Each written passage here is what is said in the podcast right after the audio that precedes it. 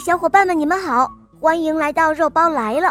今天的故事是一位可爱的小朋友点播的，我们来听听他的声音吧。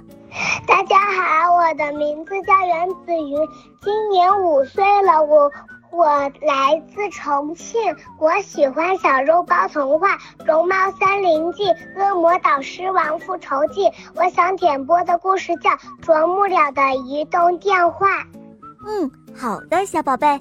下面我们就一起来收听你点播的故事喽，《啄木鸟的移动电话》。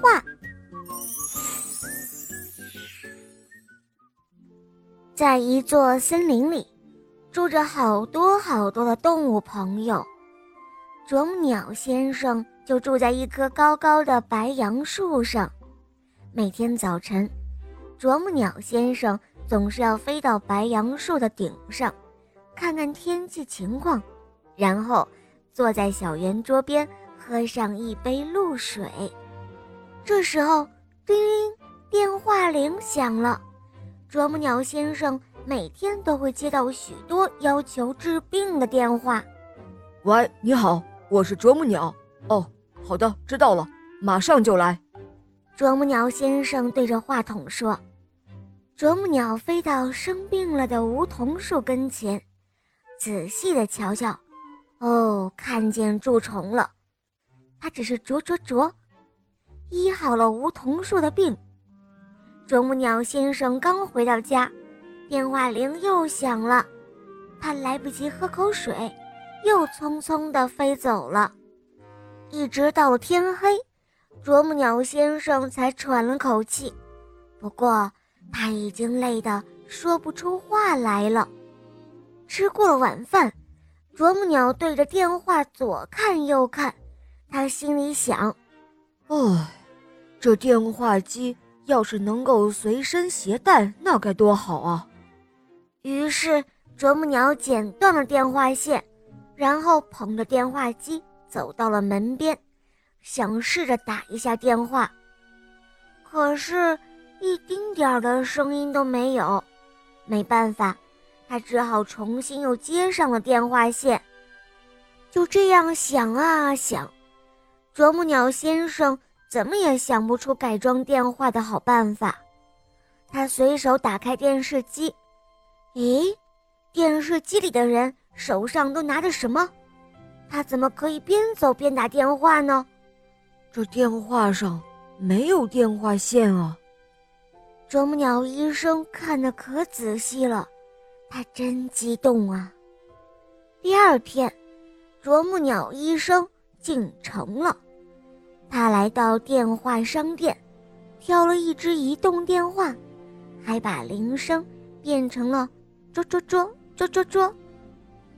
现在，啄木鸟医好一棵树的病，便在这棵树上休息。听到“啄啄啄”的电话铃声，他问清了方向。又再飞到另外一棵树上。森林里的树们把啄木鸟的移动电话叫做“啄啄啄电话”。啄木鸟听了很开心。老树怪爷爷说：“哎呀，啄木鸟可真忙啊！这么多树等着它去医病，别的鸟就不行喽。啄木鸟为什么会治病啊？”